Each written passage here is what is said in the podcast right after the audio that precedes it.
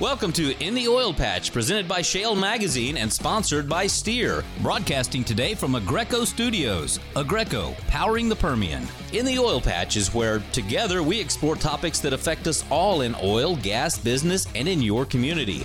Every week, your host Kim Bellotto will visit with the movers and shakers in this fast paced industry. You'll hear from industry experts, elected officials, and many more right here on In the Oil Patch and welcome to In the Oil Patch Radio Show. I'm your host, Kim Bellotto. We have a great show lined up for you. Of course, we will be joined by the editor of Shale Magazine, David Blackman. We'll also be heading to the Women's Energy Network Conference in Denver, Colorado, and catching up with Dr. Darden, retired from NASA, and the president of WIN, Aaron McGee. But first, I'd like to tell you about the latest issue of Shale Magazine. It's a wonderful issue. It breaks down the topic of natural gas, talks about importing, exporting. So if you have questions, on what's happening. You, there's a lot of media attention around um, this clean burning fuel. So you definitely want to go to shalemag.com. That's spelled S H A L E M A G.com. Again, that's S H a L E M A G dot com. And remember, it's free. And did I mention for less than $80 a year, you can get a full year subscription to Shale Magazine? And again, all you have to do is visit Shale, S H A L E M A G dot com, and get your subscription mailed directly to your office or home. And now it's time to bring on our editor of Shale Magazine, David Blackman. David, welcome to the show. Hey, it's another beautiful day in Texas. I couldn't agree with you more. I know you and I were um, at the conference uh, in uh, Irving, Texas. Uh, the Texas Alliance of Energy Producers held a, their annual expo. Um, and you were there covering uh, all of the speakers in the lineup on the first day, and I covered the back end the, the last day. Um, and it was a really great conference. I'm looking forward. Oh, it was really strong program. Some really big names and some very important information, and I'm really looking forward to um, us covering some some of those attendees and of course the uh, the speakers on some of the topics they were covering. I think we need to bring to the show. Um, and so absolutely, I'm, yeah, yeah. You know, there was a, a, a a, a gentleman there. Um, he's a PhD from um, UT in Arlington, and he was discussing um, the water, uh, produced water treatment. And I thought that was really interesting because I don't think a lot of people really understand how the industry is changing um, and making water uh, way more recyclable, if you will, and even oh, possibly yeah. being able to re-drink it. So um, I'm looking forward to getting him on the show. A couple of other guests we have lined up coming out of that conference. Um, anything exciting you heard on your day, um, and who were the great speakers um, that really stood out to you? Well, I mean, you know, the first day they focused a lot on uh, economics uh, and, and the overall condition of the industry, um, you know, things going on with the overall global economy as well, and uh, had had two terrific uh, PhD economists from the Dallas Fed and from API. Uh, Karr Ingham, uh, the the economist who who consults with the alliance, led a led a panel discussion with those two, and it was really really informative you know, and they talked a lot about uh, the difficulties the, the industry is, is currently having with capital formation. Uh, money has gotten tighter in the industry this year than it has been the last few years. Um, and so it's become more difficult, you know, getting financing for oil and gas projects uh, from the banks and, and from private equity firms. And so the industry's having to get, mainly independent producers are having to get more more creative in how they finance their operations. Um, but but you know the other side of that uh, was both economists, which I was very gratified to hear, and Karr as well, had uh, pretty optimistic outlooks for the condition of the overall economy. Uh, both both were predicting between two and three percent global economic growth over the next two years, um, and both gave pretty low percentage chance for for a recession prior to 2021 which is really good and, and a big difference from a year ago when, if you remember, a year ago, most economists were, were talking about uh, the, the global economy going into recession this year. Right. My, my, um, my, how so quickly things change. yeah. Right. Exactly. and, exactly. So that was really good. And everything, everything, it's such a global commodity. Everything goes off of oil and gas, right? Um, right. there was a report that came out in uh, CNBC it was discussing oil and gas prices, why they're rising even faster than expected this year. What's your thoughts on yeah. that? well, and of course that that's all very predictable if you just pay attention. I mean, the first of the year, uh, if you remember, we we talked about that in January, and we talked about the fact that uh, yeah, right now the the UN's, the, the, the, International Energy Agency, always comes out with a first of the year projection for crude oil demand, and they had it very low at one 1.2 million barrels a day of of growth during 2019, and and and we talked about the fact that they have had to revise those projections upwards in six of the last seven years. Well, guess what? Uh, two weeks ago, they revised that projection upward from 1.2 million barrels a day to 1.4 to 1.5 million barrels a day of, of growing demand for crude oil. Well, at the same time, uh, the other thing that's happened since January is overall shale production in the United States has begun to slow down. Uh, I mean, it's still rising, but it's rising, rising at a slower pace. So you have less crude than was expected coming onto the market from the U.S. You have the OPEC countries and Russia disciplining themselves and, and restricting their own exports, and demand for crude oil because the economy is continuing to grow is continuing to rise at a faster pace than all the quote experts unquote expected. So, so what, what's the cause of that? Well, the market's gotten tighter, and, and crude that puts pressure for crude oil prices to go up, and that's exactly what's happened. Right. You know, it makes me wonder if truly where you really want to get the best and the real information is right here on this show because we exactly. don't have any incentives to say something to cause something, you know, squeeze on this side of the balloon and it'll blow up on the other side or it'll increase on the other side. It's just genuine good information that you can use. Changing gears a little bit, um, there was a lot of reports recently claiming big oil is having more success in Permian Basin than in other areas than the, like the small companies. And my question is, is this really truthful information? Are they having more success? Yeah, they really are, uh, particularly in the Permian Basin. And and I think the reasons for that are, are kind of, you know, obvious and, and, what we should have expected to happen once these major companies decided to get into the basin in a big way. You know, we had we had uh, ExxonMobil on our cover, and Sara Ortwein, the, the CEO of, of XTO, their subsidiary, talked about the fact that they were going into a big program where they were going to leverage their position as an integrated oil company and, and, they're not an independent producer. They're an integrated oil company. It means they they own their production. They own pipelines. They own refineries. And they're able to leverage all of that ownership of all those assets into producing their own crude oil and getting it to market right? Whereas independent producers can't really do that. They don't own pipelines. These are upstream companies. They they produce oil and gas and then they sell it. Well you have to get it to market to sell it, and that means you have to enter into contracts with midstream companies, pipeline companies to move it to the refineries, and then you have to contract with these same refineries that are owned by the majors in many instances to refine your oil before you can, you know, finally get it to market. So it's it's the ability of these majors to leverage their position as fully integrated oil companies, just as it was 130 years ago with Standard Oil they're able to to exert that you know leverage the ownership of those assets all through the value chain and it just makes them better able to get the product ultimately to market Interesting.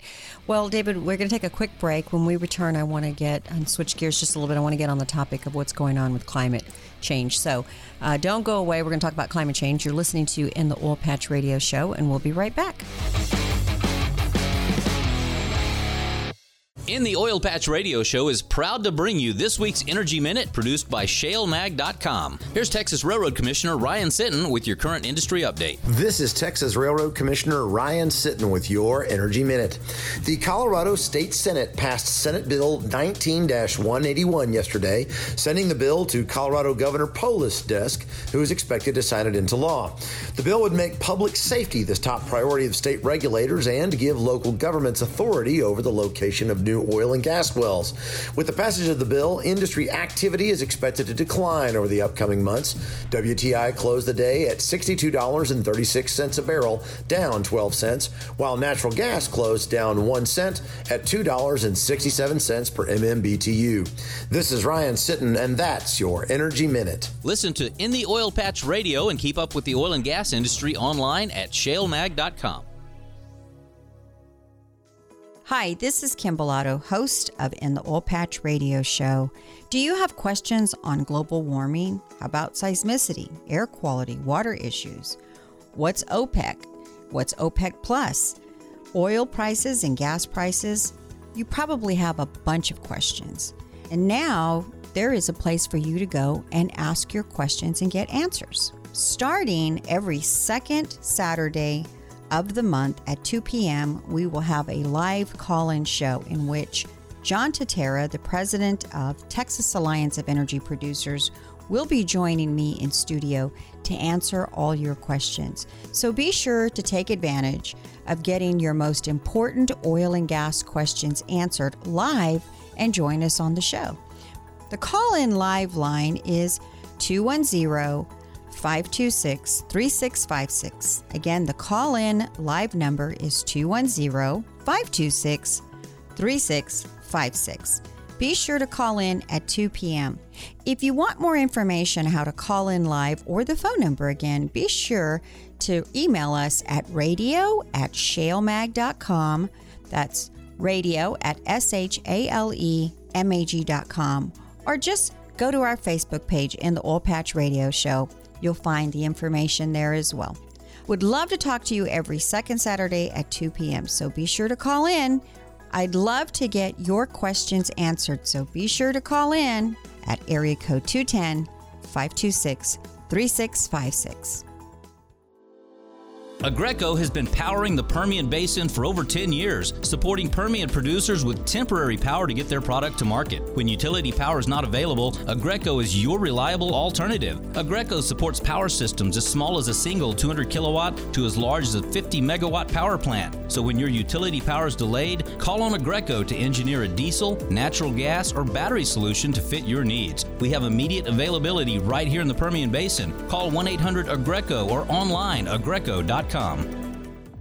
The vision of the Women's Energy Network is to be the premier organization that educates, attracts, retains, and develops professional women working across the value chain. Join today by visiting womensenergynetwork.org slash Houston or call 1-855-390-0650. The Women's Energy Network, empowering women in energy.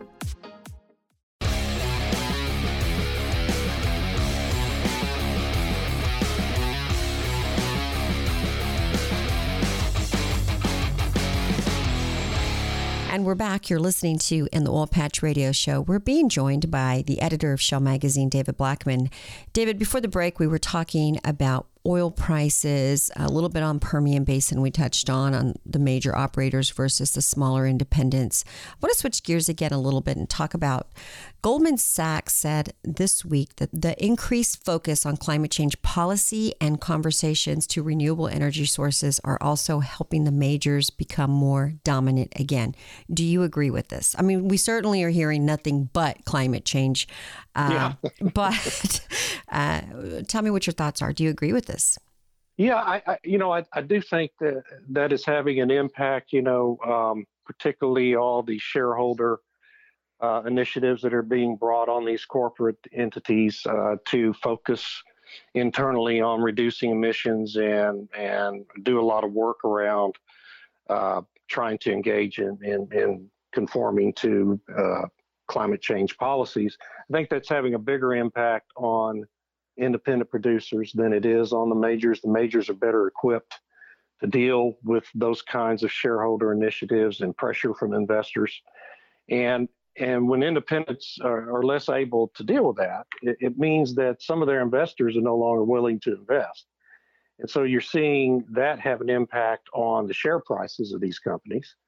And lower share price makes them less able to go into the financial markets to fund their operations. And so it's just kind of a chain reaction kind of impact that is putting more pressure on independents than it is on the majors. Um, so I do think that's right, and and I think that it's one of the reasons why we see uh, these big oil companies, the major integrated companies like Exxon and BP and Shell, Chevron, coming into these shale plays in a very big way, whereas five years ago they were kind of staying out of them. Now they see a real opportunity to have a dominant position in these major asset areas of the country and so they're coming in, in in a big way and exerting their influence and that's just you know kind of how the oil markets have always worked Yep, I, I, I, couldn't agree with you more. Let, uh, on the other side of this is the green energy debate. The New York Times had a big article this week describing the failure of carbon tax and the cap and trade programs by other countries around the world. Do those programs really work or do they not work? No, they don't work. They don't work. It's all uh, um, look, and this is going to make some people angry, and I don't really care. I'm too old to worry about it now. But those things, those programs are just a big scam. They're they're just the next effort by socialist politicians to grab a lot more money for the government to fund a lot of other stuff, all the other stuff they worry about. And the the the the, the these programs, the carbon tax programs, for example, in Australia they implemented a carbon tax several years ago at a very low rate, but the rate rose every year. And just last year, they actually rescinded the carbon tax because it had been such a disastrous policy. All it was was a big money grab.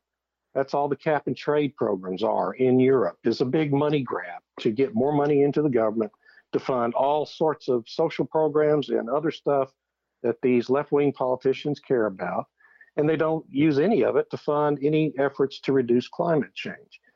And so it's just, I mean, it, that's all they are. They're big money grant, and that's why they don't work. It's why you, uh, and I'll close, but I, I want to stop this after I say this about France, the Yellow Vest movement in France, all the street riots that are going on. What are they protesting? They're protesting climate change taxes, right? That's what those are about. And that's why France is falling apart. It's why England's economy is falling apart. So, no, they don't work they're not going to work in the United States, although I guess uh, some of the politicians here are going to continue to pursue them.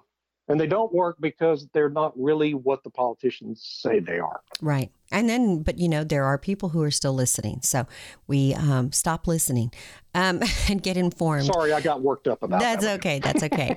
um, President Trump keeps sending tweets to OPEC asking them to lower oil prices. And he's done this several times this week. So, what is his concern about oil prices?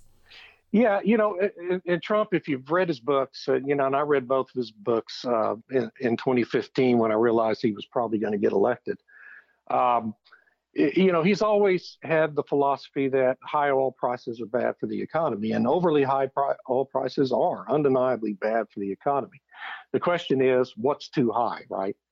Uh, and so he's becoming concerned here in the last few weeks that that you know, as oil prices, the WTI price gets to 60 and above, he thinks that's too high and it begins to have a, a detrimental impact on the overall U.S. economy. And so he has reached out to OPEC through his Twitter account and probably behind the scenes to, uh, particularly to the Saudis, to try to get them to put more oil on the market to, to kind of stop this rise in oil prices because that's his belief. My belief is we're we're at a pretty healthy situation right now with oil prices. We're at a level where it's good for the industry. It's probably good, you know, it's good for consumers. Gasoline prices have risen, but they're still low compared to history. Uh, and and they're not having a major detrimental effect on the overall economy. Now, if you get up above 70, however, I think probably that's the point where he should be really concerned about them because that's probably the point where high gasoline prices uh, kind of start to have a, a negative impact to the economy. Interesting. Energy Secretary Rick Perry told Congress this week that the country should consider shrinking the size of the Strategic Petroleum Reserves, better known as SPR, as the country becomes less reliant on imported oil. Talk about why the SPR exists and whether you think Perry's idea is right on point or not. Yeah, I think he's right. You know, it exists because uh, uh, it, it, was created in 19. Well, actually, it was created in the 30s, but it was expanded in the ni- 1970s when we were having the Arab oil embargoes so that we could put into storage 30 day supply of crude oil here in the United States. You know, in case there was another embargo, we'd have at least a month's worth of oil to supply the market with. Well, today, when you know we're no longer importing a whole lot of crude oil. I mean, we're only net importing about a million barrels a day now. Do you really need 649 million barrels of crude oil in storage? And I think that's the point Energy Secretary Perry is making. And uh, I think it's actually a pretty strong point because uh, U.S. production is only going to increase over the next five years, and I just, I just think it is time probably to think about really restricting the size of, of the oil reserve. Well, you know, the export ban that had been in place for over 40 years, same thing. So when you make changes, you have to look at other things that might also be problematic as well, or potentially yeah. you could correct. So I, I, I, agree with you on possibly looking at that. And with that, David, we do have to take a quick break. But when we return, I will be jumping into the Women's Energy Network Conference in Colorado, in which I was able to catch up with Dr. Darden, who is a retired NASA scientist and we'll be right back with more of In the Oil Patch Radio Show. Remember this name, Oilfield Experts, to locate any part, anytime for your automotive or oilfield equipment needs. Write down this number, Oilfield Experts, 210 471 1923, and visit us on the web at theoilfieldexperts.com.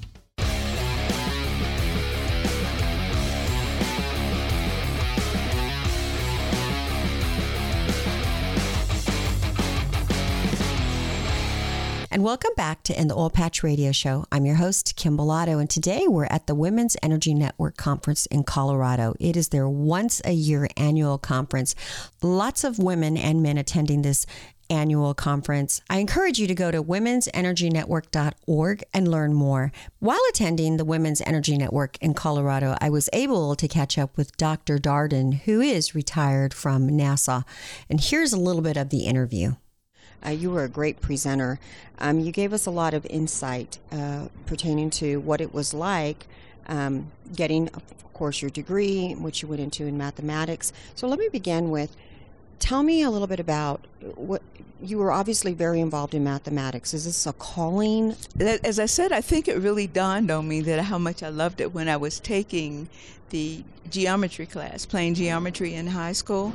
And I believe, as, as I recall, I think it was some of the exercises that showed me how I could tell how tall that telephone pole was out there if I knew the distance to the base of that pole. Uh, my mom and dad always stressed education a lot when I was growing up, also, and uh, I'm certain that didn't hurt, you know, for their encouragement in that area. Well, education definitely is the key, um, and I could see how one might see there really is a lot of uh, power in understanding how things work. Let's back up a little bit. In your keynote, you discussed uh, going to school, well, frankly, at a time when most women are not looking at those kind of degrees, mathematical degrees and things. Was it hard getting through your education being a woman? My education was almost all segregated. Uh, I I, while I had white teachers in uh, when I was getting my bachelor's, I had white teachers. Well, I had a, white teachers in high school uh, because it was a boarding school, and then I had white teachers getting my master's. Uh, but other than that, you, know, I was in a segregated environment, and um, so in that respect, I, I got um, I, I, I, just I loved to learn. I still love to learn, and I think that was part of it. And uh, I think I, by that time I had kind of said I'm not going to let what somebody else wants to do drive what I want to do. Very and good. I had I had decided, you know, that this is really something that I want to do, and I don't want you to tell me I can't do it. And uh, I that's believe probably that the that worst thing drive you can tell a woman is tell us we can't do it and we're going to go do it. Yeah, so yeah. Let's switch gears a little bit and tell me a little bit about. So, how did you begin with NASA? How did how did you fall into that? Uh, it, it actually just fell into place. I, I, I started taking these classes. I knew I, I, needed to take the math because that's what I love. Uh, all of a sudden, um, so I strike out taking math classes like I had kind of thought I needed to do. I get in, I get this fellowship at Virginia State College, which puts me working on light scattering, you know, and working with mathematical equations and everything there. So it, it was just there at a very opportune time. But I had taken the classes, and I all of a sudden had the background for it. And then uh, when I finished when I finished my master's, NASA had been recruiting there yesterday, and they the uh, placement office said, We're going to send your application to NASA. And she did. And I was hired from that. And, um, and how many minority women at that time were really employed at NASA? And what year was this? Okay, the year I went there was 1967. Well, were you the first woman to actually be accepted as the first engineer at NASA? Well, or one of the first? The movie, the movie Hidden Figures had Mary Jackson in there, who also was sponsored by one of the white engineers there, and he helped sponsor her to go take the courses she needed to be able to work in the wind tunnel. And so she she's classified as the first uh, African American uh, engineer there. Um, but I and, and I uh, I got transferred to engineering from the computer office, and then I went on to get a doctorate in engineering, and you know worked my full career with uh, at that. While Mary kind of backed out of that and went into the federal women's program to help females with their careers but uh, yes. Well, understanding how important um, STEM is to, of course, oil and gas uh, mm-hmm. in that segment, is there anything that you can leave a young woman? Uh, you know, who wants to get into uh, the degree? Uh, yeah, my first slide, and I don't know if you saw that or not, was I had my P4 system, yes. yeah, which I think people, it's easy for people to remember it because a lot of people mention it to me. But I think the fact that I had thought through this is, I want to get to this career over here. And just thinking about it, this, I need this background and these experiences to get there. So how do I do that? So it takes a little bit of, of, yep. a, of thought. Yeah. Of where I, are you going? That's right. Uh, where I'm going, what I need, what I need by the time I get there. So I was, I had kind of had that in my mind and that helped me make decisions that helped me say, I can't quit and not do these classes because this is what I'm trying to do. Thank you, Dr. Darden, for joining us here in the Oil Patch Radio Show. We do have to take a quick break, but when we return, we'll be joined by Aaron McGee, who is the president of WIN National and also a partner at Jackson Kelly PLLC. You're listening to In the Oil Patch Radio Show, and we'll be right back. Any business can benefit from advertising to the oil and gas industry, but it's really important to partner with a marketing company that has a proven track record with this growing industry. Shale Oil and Gas Business Magazine is the one stop shop that'll keep you in front of the customers that you need to grow your business. So let's start growing your business in Texas. Email us info at shalemag.com. Plan your next meeting or event at Victoria College's Emerging Technology Complex, home to the state of the art Conference and Education Center, conveniently located between Houston and Corpus Christi. The center hosts meetings, educational workshops, and banquets for up to 300 people with the latest in technology amenities and ample parking.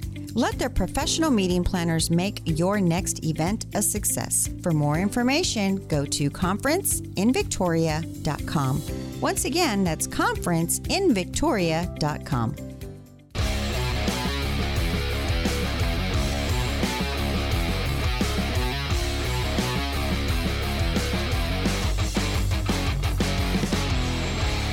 and welcome back to an Oil Patch Radio Show. We are attending the WIN National Conference here in beautiful Denver, Colorado.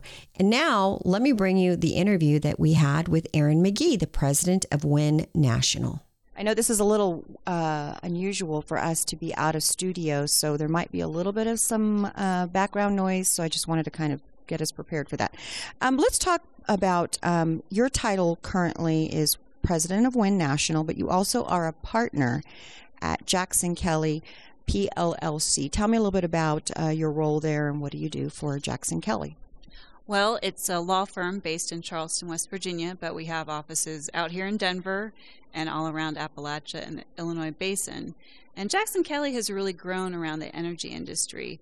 But specifically for me, I'm an employment lawyer and a litigator by trade.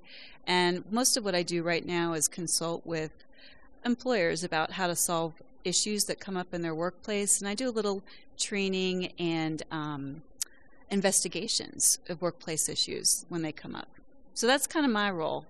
Well, I think that's probably really super important right now because there is so much that an employer has to be careful with when we talk about employment laws. Um, and the oil industry is, is, is a huge industry with a lot of employees, so making sure that they are um, following all the rules is, has got to be important. So you probably have a lot of work. I, I do. Um, I guess I'm lucky in, in a bad luck, bad for employers, but sometimes good for lawyers, unfortunately. Um, yeah, you know, Me Too has really brought a whole new perspective to a lot all employers across the United States and in the energy industry in particular because women are still kind of the minority, especially out in the field when you're talking about the um, the workforce out there on the jobs and um, on the rigs in the mines in whatever aspect of the energy industry you're looking for. Um, and you know, employment laws and labor laws are just incredibly compli- complicated.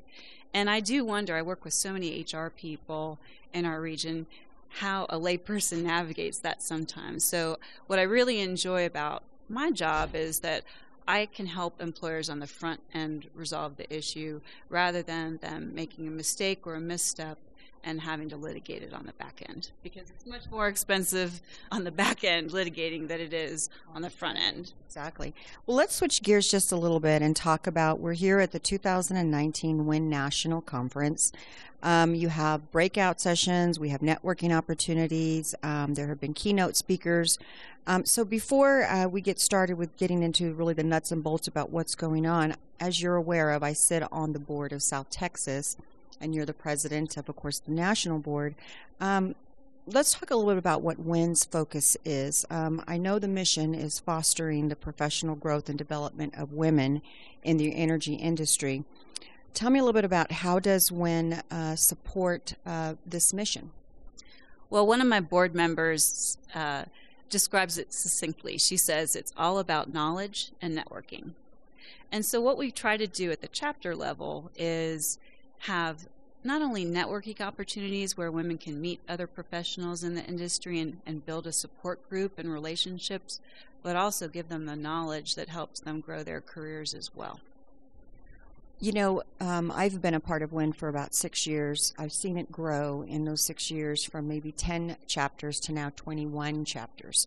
And they're popping up everywhere. And, and WIN is such a great organization because it truly uh, is a, a, a not for profit or nonprofit. All the money raised goes back out into really helping promote the professional woman that is working in a male dominant uh, industry and trying to provide mentoring and uh, networking and just kind of trying to uh, grow together, if you will. And there's a lot of information that a lot of the women who have been there, done that, want to give back to the younger ladies that are coming up through the ranks. So it's a really great organization. Um, tell me a little bit about uh, the organization. It's it, it's not just a female uh, member organization, even though the, the, the name is you know Women's Energy Network. Tell me about the diversity within the organization of WIN. Well, men are members of, of WIN, and we think that they have to be part of the conversation. Men have to be part of the conversation in supporting women in the workplace, promoting women in the workplace, and making sure that um, they have a diverse company. And one of our speakers earlier yesterday had a video from S&P Global that showed the statistics about how much better a company operates when it's diverse. that was really remarkable. It, it really is. So, along with um, having different keynote speakers, what would you say? So, we're here uh, in Denver, right? Uh, 2019, our conference is here in Denver. What would you say is um, been some of the more key highlight besides what you just mentioned? Uh, anything that's standing out in your mind of, of, a really great presenter or something that we covered that was absolutely necessary? The uh, the attendees really enjoyed it, got a lot out of it. Anything sticking out in your mind? Well, the keynotes are what I'm what I've taken away from this. Um, it was fascinating to listen to Dr. Darden, the NASA. Oh, she was amazing. she was amazing, and to hear her experiences and how she made sure that she was on the right career path her whole career, and the advice that she gave all of the younger women in the audience about how she got where she was and um, how she accomplished so much.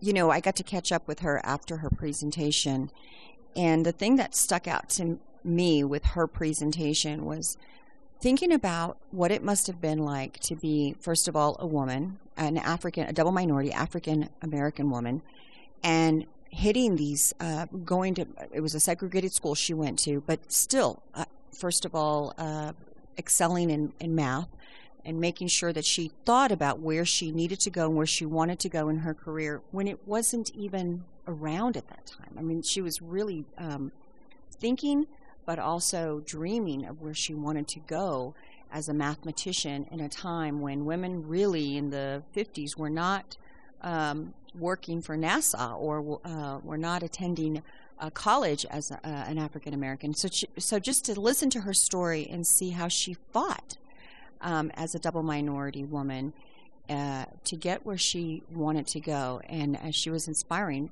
Uh, as far as retiring from NASA, an amazing uh, woman, Dr. Darden, and so I commend you for having a great speaker. She was very inspiring.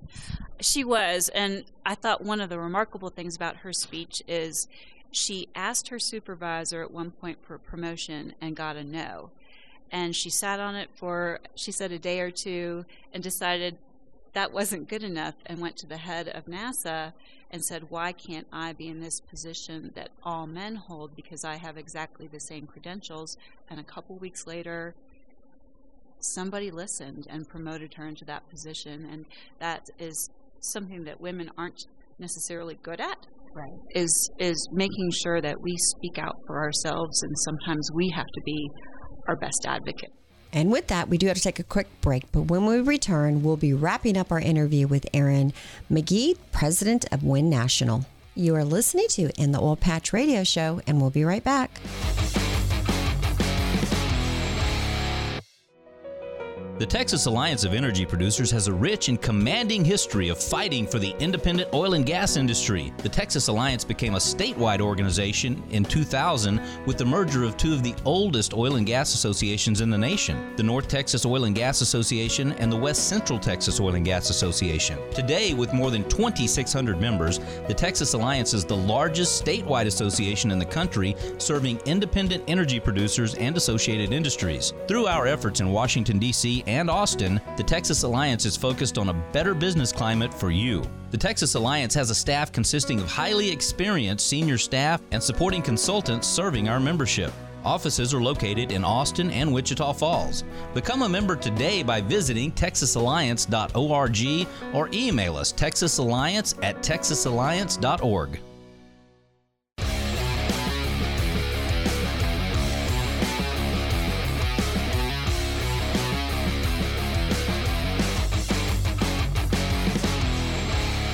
Welcome back to In the Oil Patch Radio Show. We are at the WIN National Conference in Colorado, and I want to rejoin our interview with Erin McGee, the president of WIN National. Well, now, one of the things that WIN does really well is we also want to try to push the needle in the area of energy companies with more diversity and inclusions for women.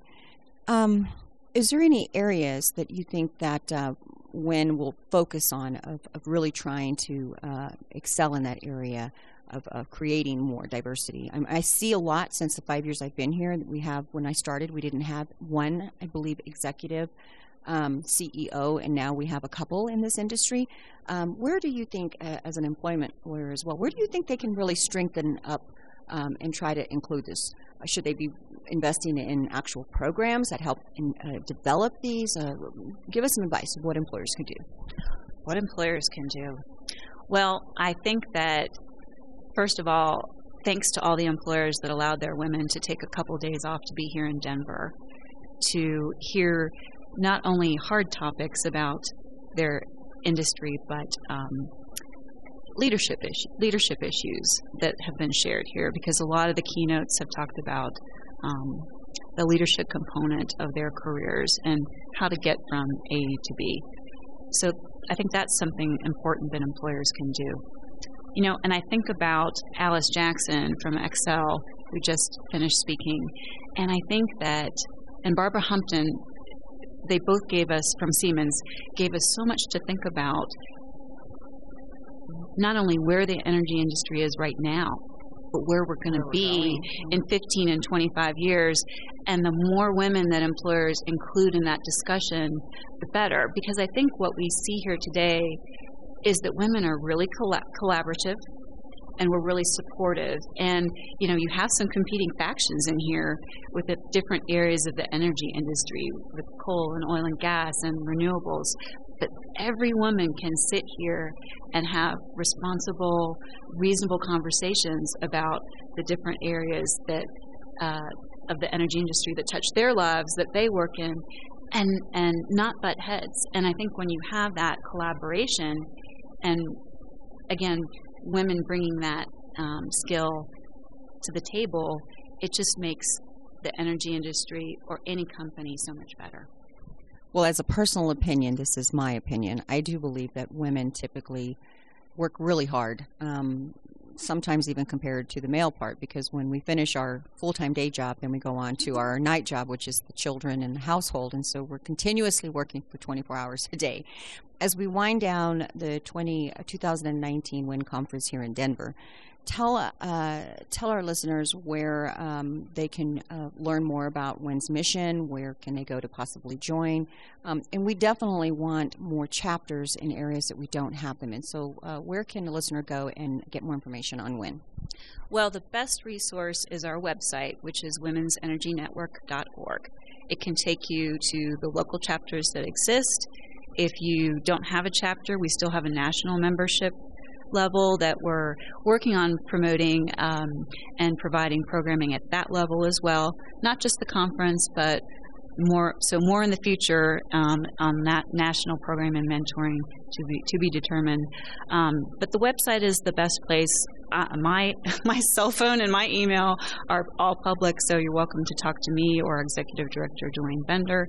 We are welcoming new chapters. You mentioned in the past few years we've grown from 10 to 20 in a very short period of time. So we're also trying to be strategic, but I'll tell you specific areas where we're looking at right now are Canada, uh, the Calgary Edmonton area, um, hopefully San Francisco, and the Bay Area, and um, Southeast Asia.